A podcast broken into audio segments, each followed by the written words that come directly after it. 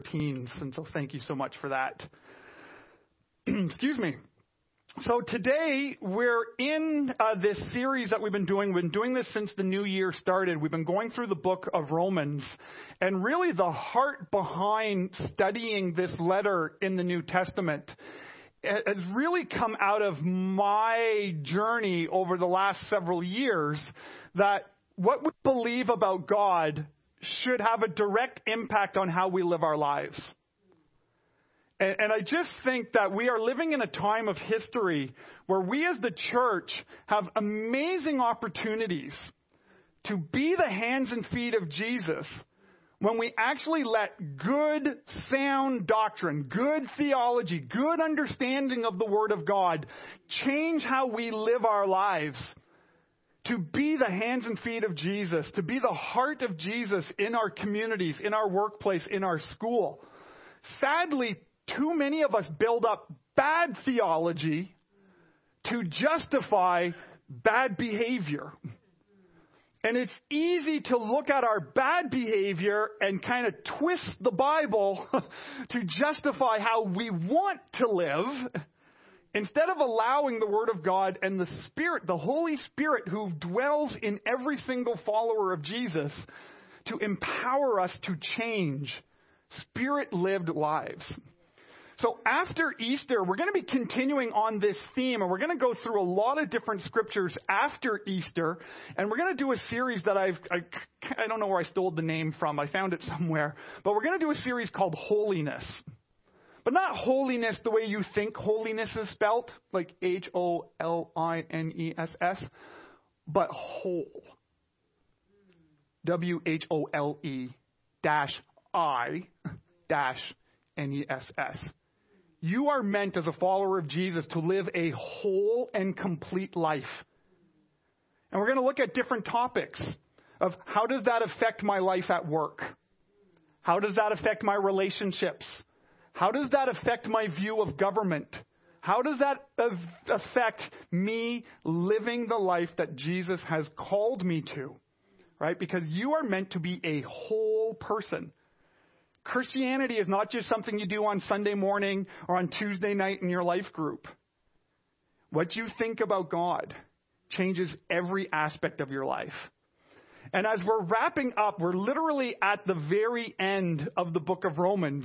And the way Romans is structured for the first 11 chapters, it's very, very heavy in theology. And then from chapters uh, 12 to 16, it gets very, very practical. And today, I'm going to read a big chunk of scripture today. So if you have a Bible, I really want you to be following along. Pull out your mobile device, your YouVersion Bible app, your paper Bible, whatever you've got, because we're going to go through a lot of scripture today, and it's going to be easy to just drift off and ignore me. okay? But I actually, I kind of wonder if the reason why the church feels like we're struggling finding our place in the culture that we live in today, I wonder how much of that is because, if we were really honest, a lot of us are very disobedient to Romans chapter 14 and chapter 15. And, and I'm looking at my own heart this morning on this. Where have I been disobedient to Romans chapter 14 and Romans chapter 15? Because if we get Romans chapter 14 and Romans chapter 15 wrong, it should be no surprise to us that your non Christian family and that your non Christian coworkers or your non Christian friends at school would want nothing to do with you. Because if we were truly living out the way Paul calls the Roman church to in Romans 14 to live our lives as the body of Christ, if our theology of Romans 1 to 11 actually changed how we lived, then Romans 14 would be ginormous evidence of the life that we are called to live as the church. It would have a huge impact on a watching world. And so the big idea I, normally I kind of go through the text and then I give you the big idea to summarize the text. Because we're going through a lot of text today, I'm going to give you the big idea first to remember this is that Jesus was others focused. And what does that mean? Jesus didn't come here to get everything that he wanted. He didn't come just to be praised and be put on a throne and to be worshiped as God. He came thinking about sinners. He came thinking about the lost. He laid down his rights as God and allowed sinful men and women to arrest him and execute him, which we celebrate next week. He was others focused. So we as the church should be others focused. That's what we're going to see here in Romans chapter 14. I'm going to break this up into three different parts. I'm going to read first from Romans chapter 14, verses 1 to 12. And this section here is this contrast between what Paul calls weak and strong people of faith. There are some people who are weak in their faith and some people who are strong in their faith. Now, just hearing me just say those two labels, some of you are already categorizing people into those boxes. How many of you started to do that?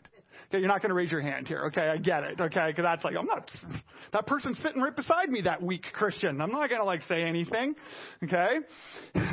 See, if we get this idea wrong of what this means to be weak and strong, we're going to treat people wrong. So let me read here Romans chapter 14, verses 1 to 12, and let's talk a little bit about weak versus strong and how this helps us in the big idea that Jesus was others focused, so we should be others focused. So it starts here in verse 1. It says, Except the one whose faith is weak, without quarreling over disputable matters. Let me just stop right there for a moment. If you have a pen and a paper Bible, underline the word disputable matters. You're like, I can't write in my Bible. Write in your Bible, okay? It's good for you.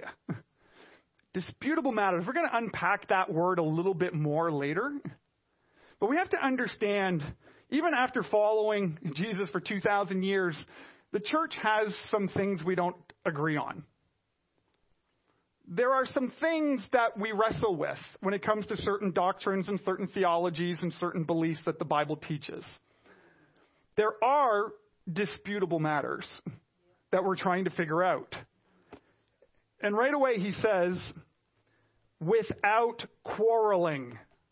Oh, there's my conviction of sin right there in verse 1. But let me continue here when he explains this. Some people whose faith is weak. Talks about this quarreling, disputable matter. We'll come back to it. It says, one person's faith allows them to eat anything. Praise be to God. But another, whose faith is weak, eats only vegetables. The one who eats everything must not treat with contempt the one who does not. And the one who does not eat everything must not judge the one who does. For God has accepted them. Who are you to judge someone else's servant? To their own master, servants stand or fall, and they will stand, for the Lord is able to make them stand. One person considers one day more sacred than another. Another considers every day alike. Each of them should be fully convicted in their own mind. Whoever regards one day as special does so to the Lord. Whoever eats meat does so to the Lord, for they give thanks to God. And whoever abstains from meat does so to the Lord and gives thanks to God. For none of us lives for ourselves alone and none of us dies for ourselves alone. If we live, we live for the Lord, and if we die, we die for the Lord. So whether we live or die, we belong to the Lord. For this very reason, Christ died and returned to life, so that he might be the Lord of both the dead and the living. You then, why do you judge your brother or sister? Or why do you treat them with contempt? For we will all stand before God's judgment seat. It is written, As surely as I live, says the Lord, every knee will bow before me, and every tongue will acknowledge God. So then, each of us will give an account of ourselves to God. So when we automatically think of this, these categories of weak faith and strong faith, like when we, sometimes when you hear the words, someone has a weak faith, my default is to just think of, well, this must be like someone who's new to the faith. This is like a new Christian. You know, someone who's just put their faith in Jesus maybe last week or, re, you know, recently they just heard about Jesus. They've just put their faith in Jesus and now they're trying to figure out this whole discipleship thing. Right? Maybe someone who's weak in the faith is just someone who's not done a lot of in-depth Bible study. Like they don't, they don't, they don't have half of the book of the Bible memorized like some of you do. Right? They don't have all of their doctrine perfect yet and all of their theology perfect yet. Or they don't have an MDiv yet. They don't have a Master's of Divinity yet, so they're weak. Right? We, we kind of categorize people here. Right? But based on the examples of the text, because how do we get our definitions from? If the Bible is explaining something to us, we have to get our working definition from the text. A mentor of mine once said, if you have a question about the Bible, the best place to get the answer is your Bible, not YouTube. Okay, read your Bible. Okay? And so it's talking in here. So these examples, Paul's giving two very specific examples when talking about weak versus strong people in the faith. He's talking about food laws and he's talking about Sabbath. That's what's being discussed here. Food laws and Sabbath.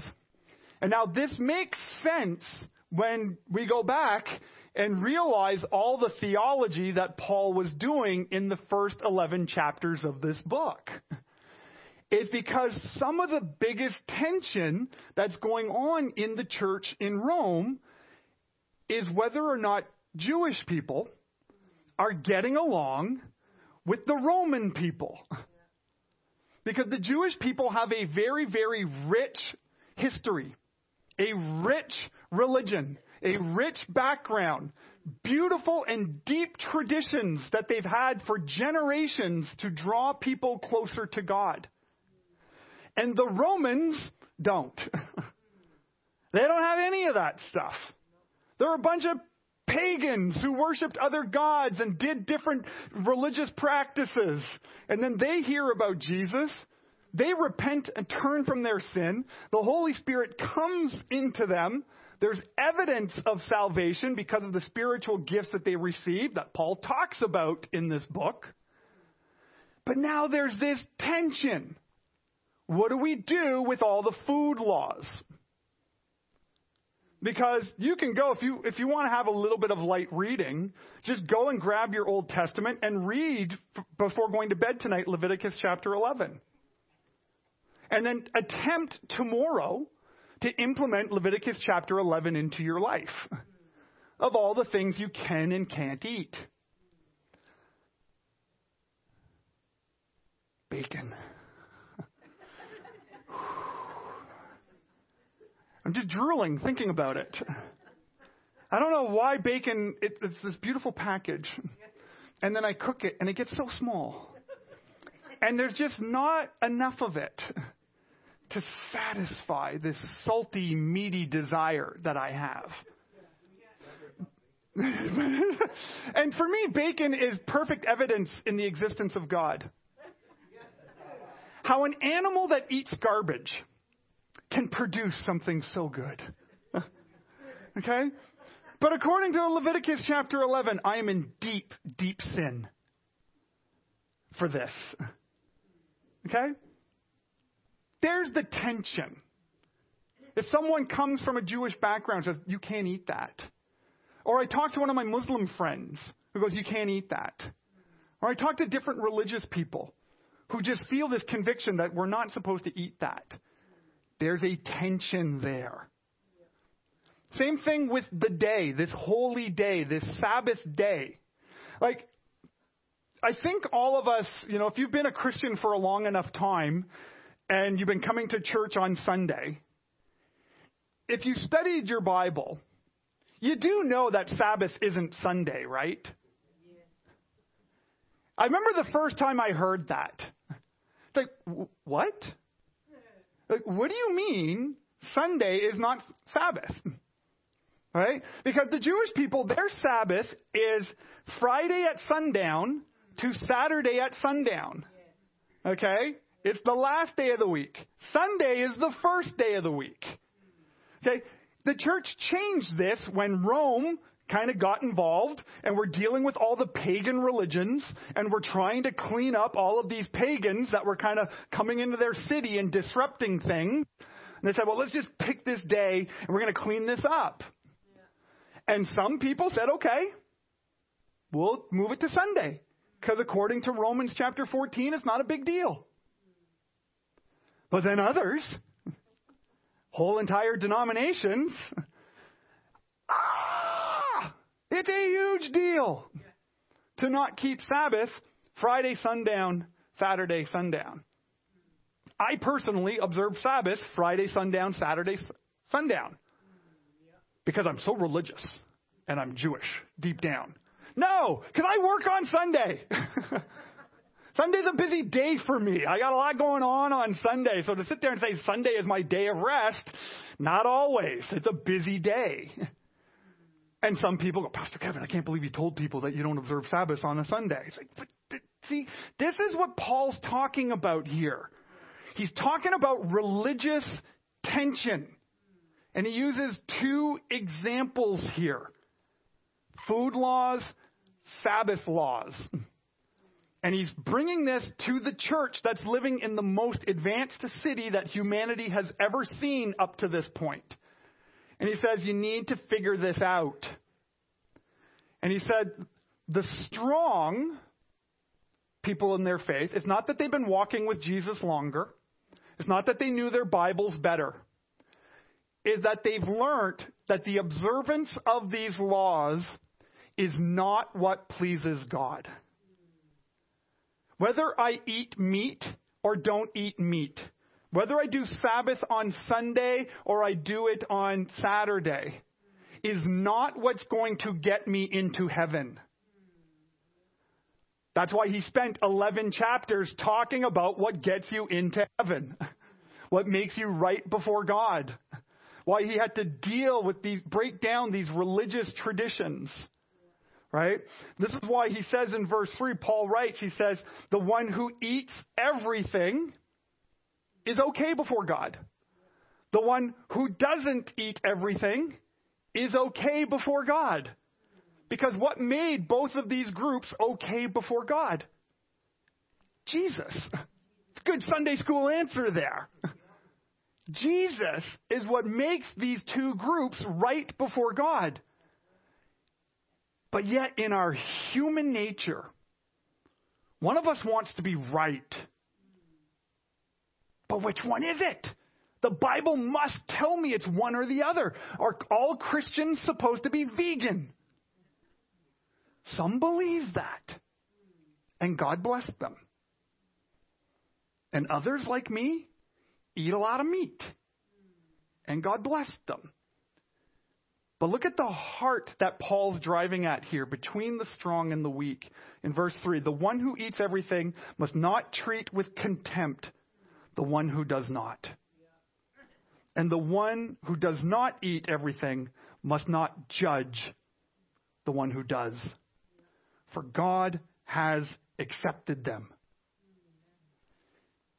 This is this whole conversation about unity.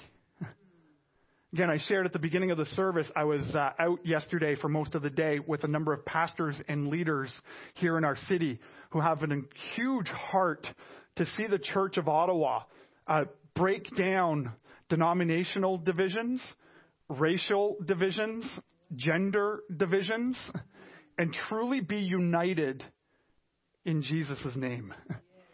And we're very fortunate here in the city that we've had many ministries over the last several decades that have built a solid foundation on unity.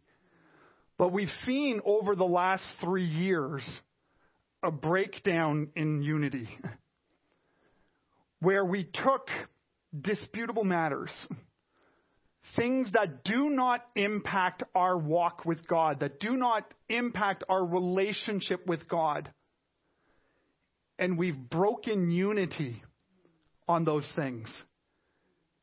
Where we as pastors break fellowship with other pastors because of their viewpoint on certain things, where we judge and hold them in contempt for where they landed on a certain religious tradition. There needs to be a huge season of repentance for us who have done this because God accepts them. They may have done things a little bit different than me. Maybe I've done things different. Maybe, you know, these different things. God accepts them. Right? And then Paul says these words here, where he says that he emphasizes that each person must operate with a clear conscience, regardless of their practice of these food laws or Sabbath keeping. And this is what the second point that I want to talk about. Because we have to unpack what does this clear conscience mean?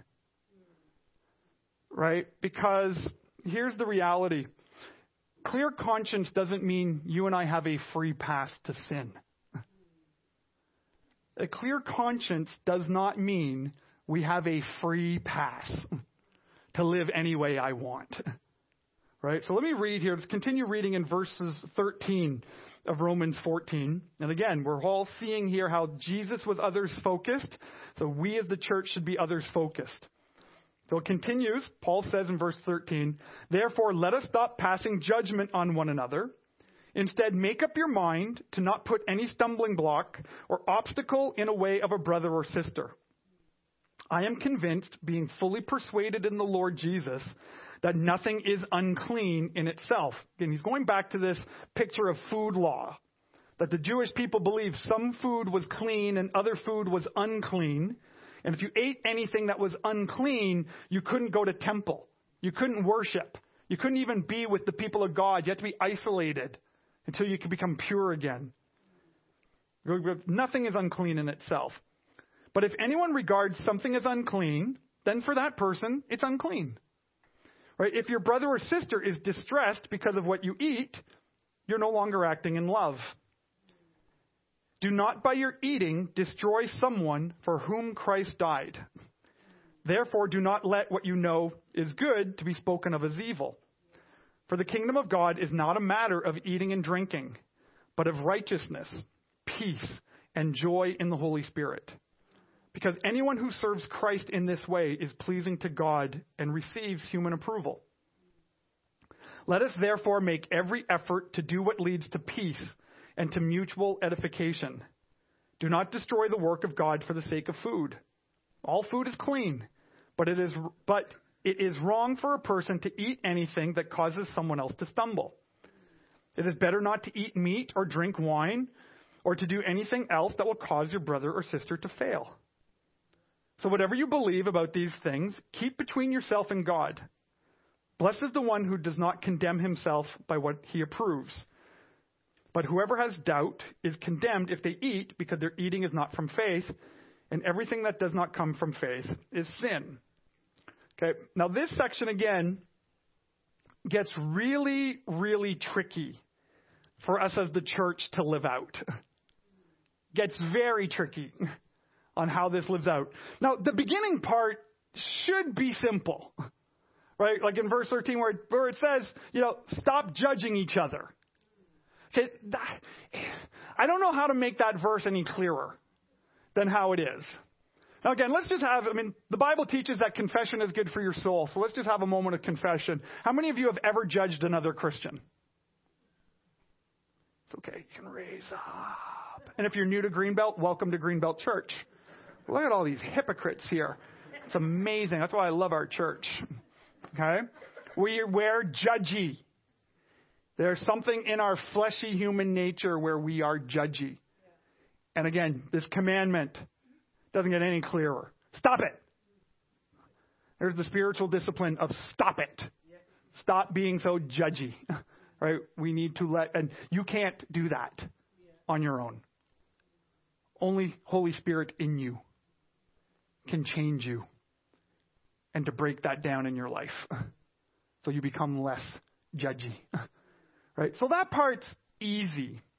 right? But then it gets complicated where it says, make up your mind not to cause someone to stumble.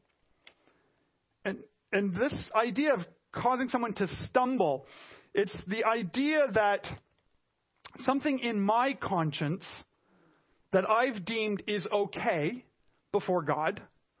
Again, because the Apostle Paul teaches in other parts of his writings that everything is permissible.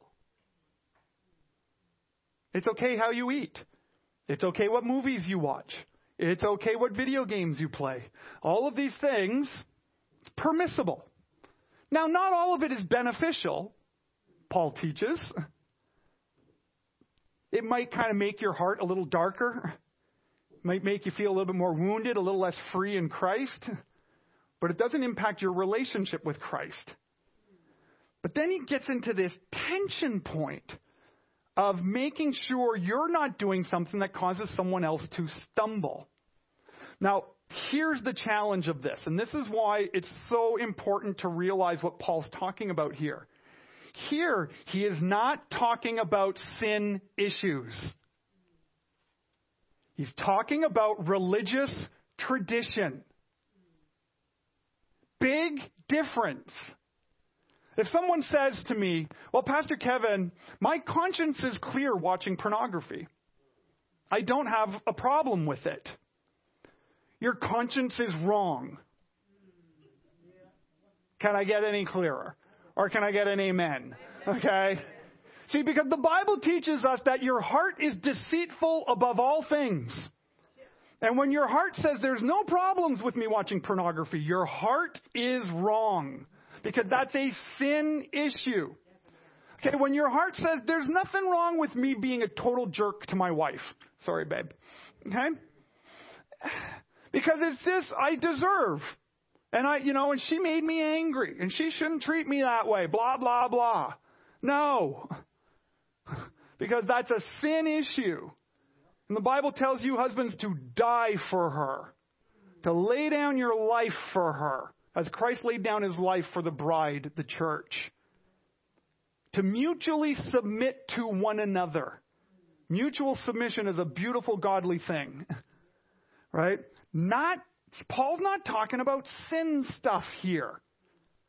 So if you are dealing with sin and you go, Pastor Kevin, I'm not comfortable you kind of correcting me because my conscience is clear. And I'm the weaker brother here. So you just need to accept that I'm weaker right now in the faith and I should just keep living my life the way I want to. Okay, Romans chapter 14 is not a free pass to keep on sinning. Not a free pass. And it's not a free pass for Christians to not build one another up, to correct, to rebuke, to encourage, to spur on, to lift up, to pray for, to walk arm in arm with. That's the call of the body of Christ. And again, Paul talked about this in the earlier chapters. What Paul is talking about is stop fighting over the things that don't matter. A lot of time people come to Greenbelt and um, don't stay here. And they don't stay here, uh, and, I've, and I've been told this, like, to my face. I can't go to this church because you wear jeans. And when I was younger, I would get massively offended and fight them. Well, show me the Bible verse. Show me the Bible verse that says I should be in a robe, wearing a collar, with a big sash. Okay? Show me the Bible verse. And, I, and, and there's this tension in it. And I break unity with that person if for you a pastor wearing jeans on Sunday is a problem, God bless you. Find a church where the pastor doesn't wear jeans. It's not a disputable matter. You know, we have people like here in the city of Ottawa, like in Canada, like we do have a rich history in Canada of people who grew up in liturgical church. And if you don't know what the word liturgical means, that's okay. It means very kind of traditional way of doing church, like the Roman Catholic Church or the Anglican Church. Canada has a rich history with that. And we've had people who come here and go, yeah, the rock band, I just can't handle that. The jeans and the t-shirt and like, you know, like I just can't handle this. I need I need I need the tradition of the church. I need my life is so chaotic that I just need something that's stable, something that just transcends time. God bless you in that. That's what Paul's addressing here. It's those type of religious tensions. Right? That we shun other believers over disputable matters, like things that we can disagree on. And now, this isn't just a kind of, you know, traditional church versus evangelical Protestant church. Because in the Protestant church right now, holy camoli, are we not getting along? There's so many things on the function of the church that we're fighting over and that we're splitting over and that we're not getting along with one another over. Over things that are not sin. And this is where the tension point comes. Is because for so many of us, we think these things are sin. And that's exactly here Paul addresses. Paul says, if eating meat for you is sin, don't eat it. And go to a vegan church. that's what he's saying. If for you this other issue is sin, then just move on. Don't break unity over these things. Right? And so we got to realize this tension. Because again, we can use this whole weaker brother, weaker sister, stronger thing, don't do things that cause other people to stumble. Some of the ways that this can be manipulated and used in a very negative way is go, well, the church can never change. We can't implement a new program or we can't shut a program down that's not working because some people are going to be very offended if we change. And that's going to cause the weaker brother to stumble. It's not what this means. It's not what this means at all. So we can't use this as a pass to sin. We can't use this as a pass to stop church leaders from leading with all diligence in order to bring the gospel to all the nations. Right? There's a tension here, but there's a beauty in understanding this doctrine of what Paul is getting at. Okay? So, again, because Jesus is others focused, we are other focused. Paul talks about the weak, the strong, talks about it's not a pass, a free pass to sin. And then the last thing, the last part I want us to focus on for the remainder of our time is in Romans 15, verses 1 to 13, where it shows us beyond a shadow of a doubt how Christian maturity is others focused. Christian maturity is others focused. Let me read verses 15, uh, chapter 15.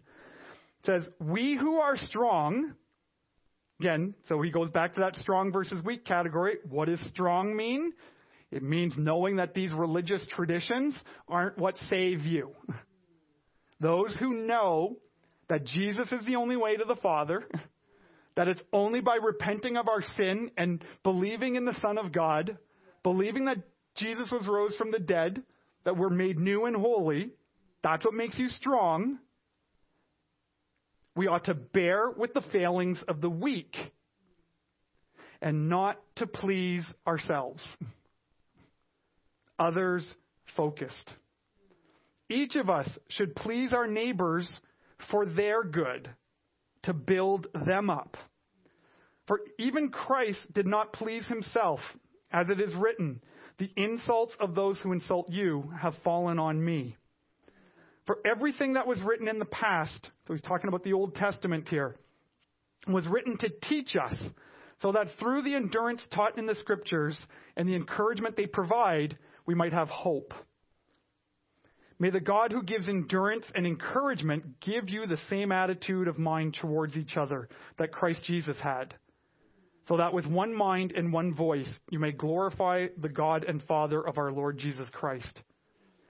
Accept one another then, just as Christ accepted you, in order to bring praise to God. For I tell you that Christ has become a servant of the Jews on behalf of God's truth, and so that the promises made to the patriarchs might be confirmed. And moreover, that the Gentiles might glorify God for his mercy. For it is written, Therefore I will praise you among the Gentiles. I will sing the praises of your name. Again, it says, Rejoice, you Gentiles, with his people. And again, praise the Lord, all you Gentiles. Let all the peoples extol him. And again, Isaiah says, The root of Jesse will spring up, one who will arise to rule, to rule over the nations. In him the Gentiles will hope. May the God of hope fill you with all joy and peace as you trust in him so that you may overflow with hope by the power of the Holy Spirit. We who are strong ought to bear with the failings of the weak, not to please ourselves.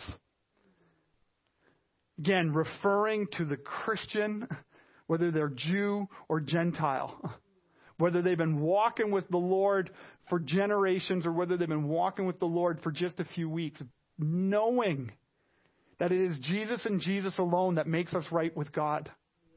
Knowing that it is the indwelt power of the Holy Spirit that strengthens the church to live in hope and in peace with the people around us. We don't judge. We don't look at the failings of others. We don't look at the failings of a culture around us and belittle them and mock them and feel it's our place to put them in their place. It's not our role to look at other churches and other denominations where God is moving. Again, I'm not talking about churches that have moved away from the biblical teachings of your Bible. I'm not talking about churches that say Jesus isn't the only way. I'm not talking about churches that, there are churches now here in Canada that don't believe Jesus existed. Not talking about that. but those who have truly put their faith in the Lord, right? We ought to bear with this, with one another, right? This is, this section here is referring to believers, right? That we don't have to adhere to these religious rules in order to please God. That we have this freedom of conscience in Christ in these, in these laws and in these traditions. Right? And what's fascinating, what I love about this section about being others focused, right? Paul is encouraging way more than just simple tolerance of people who think differently. It's not just tolerating them at a safe distance, it's true unity. He wants there to be a strong sympathy and relationship between one another. Right? A willingness to restrict our freedoms for the sake of someone else. That we'll set aside our conscience and our convictions so that we can worship and we can love on someone who thinks differently than we do. Again, yesterday I was at this meeting again, with all these pastors and leaders here in our city. And I'm the only Baptist in the room. Okay, and some of you don't know what that means, and that's okay. I'm going to explain this. Not only was I the only Baptist in the room, I'm the only person who was educated in what would be called a Reformed theology school. If you don't know what that means, you're going to sleep so good at night. Okay, don't worry about it. Okay? Just Google Baptist Reformed, and have a great time with that Google search. Okay? But I'm the only Reformed Baptist in the room. And the people there are praying in ways that I don't pray. And they are worshiping in ways that I do not worship. And a little part of me was getting judgy. It's like, why is it every person who gets up to the microphone has to pray like, in the name of Jesus? Why do you all pray that way? And here I am getting judgy. And I'm like, dude, you're preaching on Romans 14 and 15 tomorrow. Shut up. like I'm literally sitting in this room judging people while they're praying to the King of Kings. on their style of prayer with Romans 15 sitting in front of me on my lap.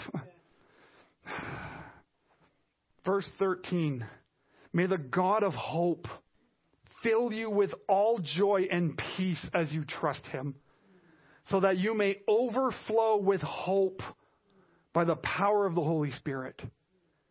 That's the way God wants you to live. That's the way God wants Greenbelt to live. That's the way God's calling his church in this messy culture to live. Your theology, even where we disagree on non sin issues, it should bring joy. It should bring peace. It should bring trust. You should overflow by the power of Holy Spirit in you, living this out. So, what does this mean for you? Three questions that I want to leave you with. Talk about these in your life group. Talk about these in your family. Because if you're like me, you have struggled here. I just shared how I struggled yesterday on this text. You struggle with this. At work, you struggle with this. In your family, you struggle with this. I know you do. So ask yourself these three questions. What am I still getting hung up on? Is there something about Christians who behave different, act different, worship different, have a different doctrine that's not a sin issue? Am I hung up on that? Ask yourself that question.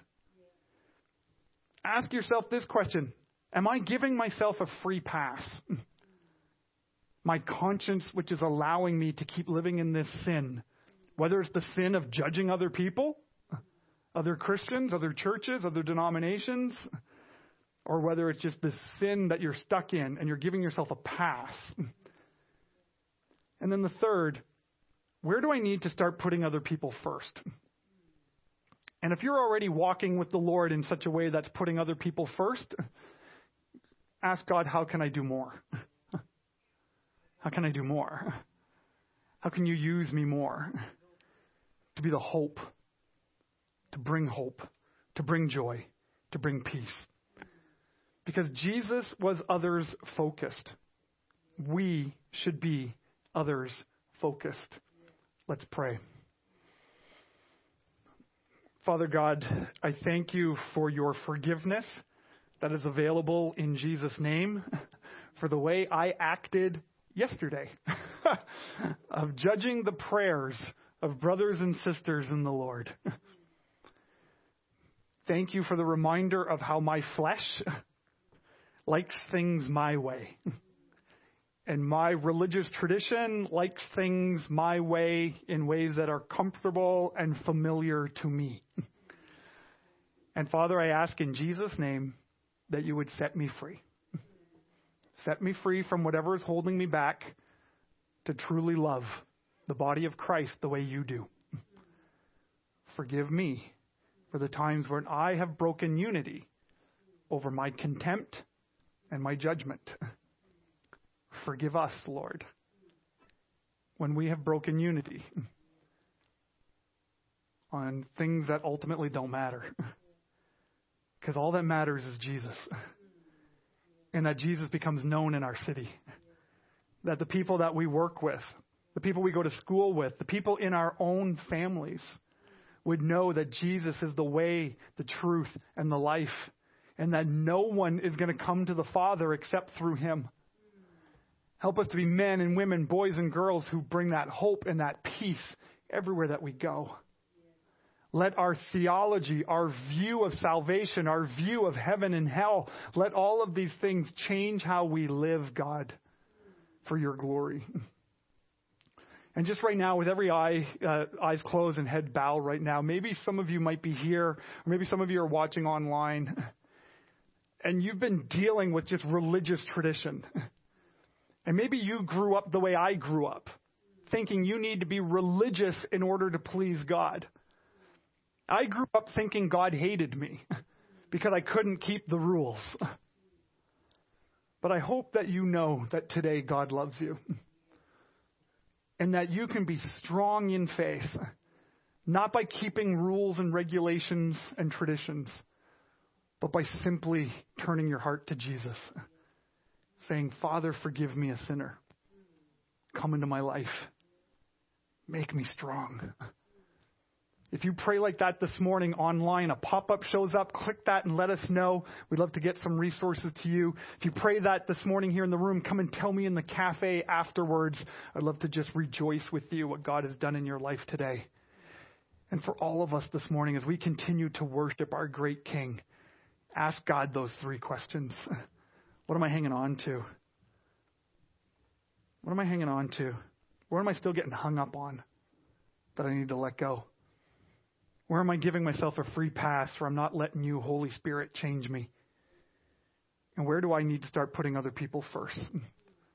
Let's continue to worship with that posture this morning.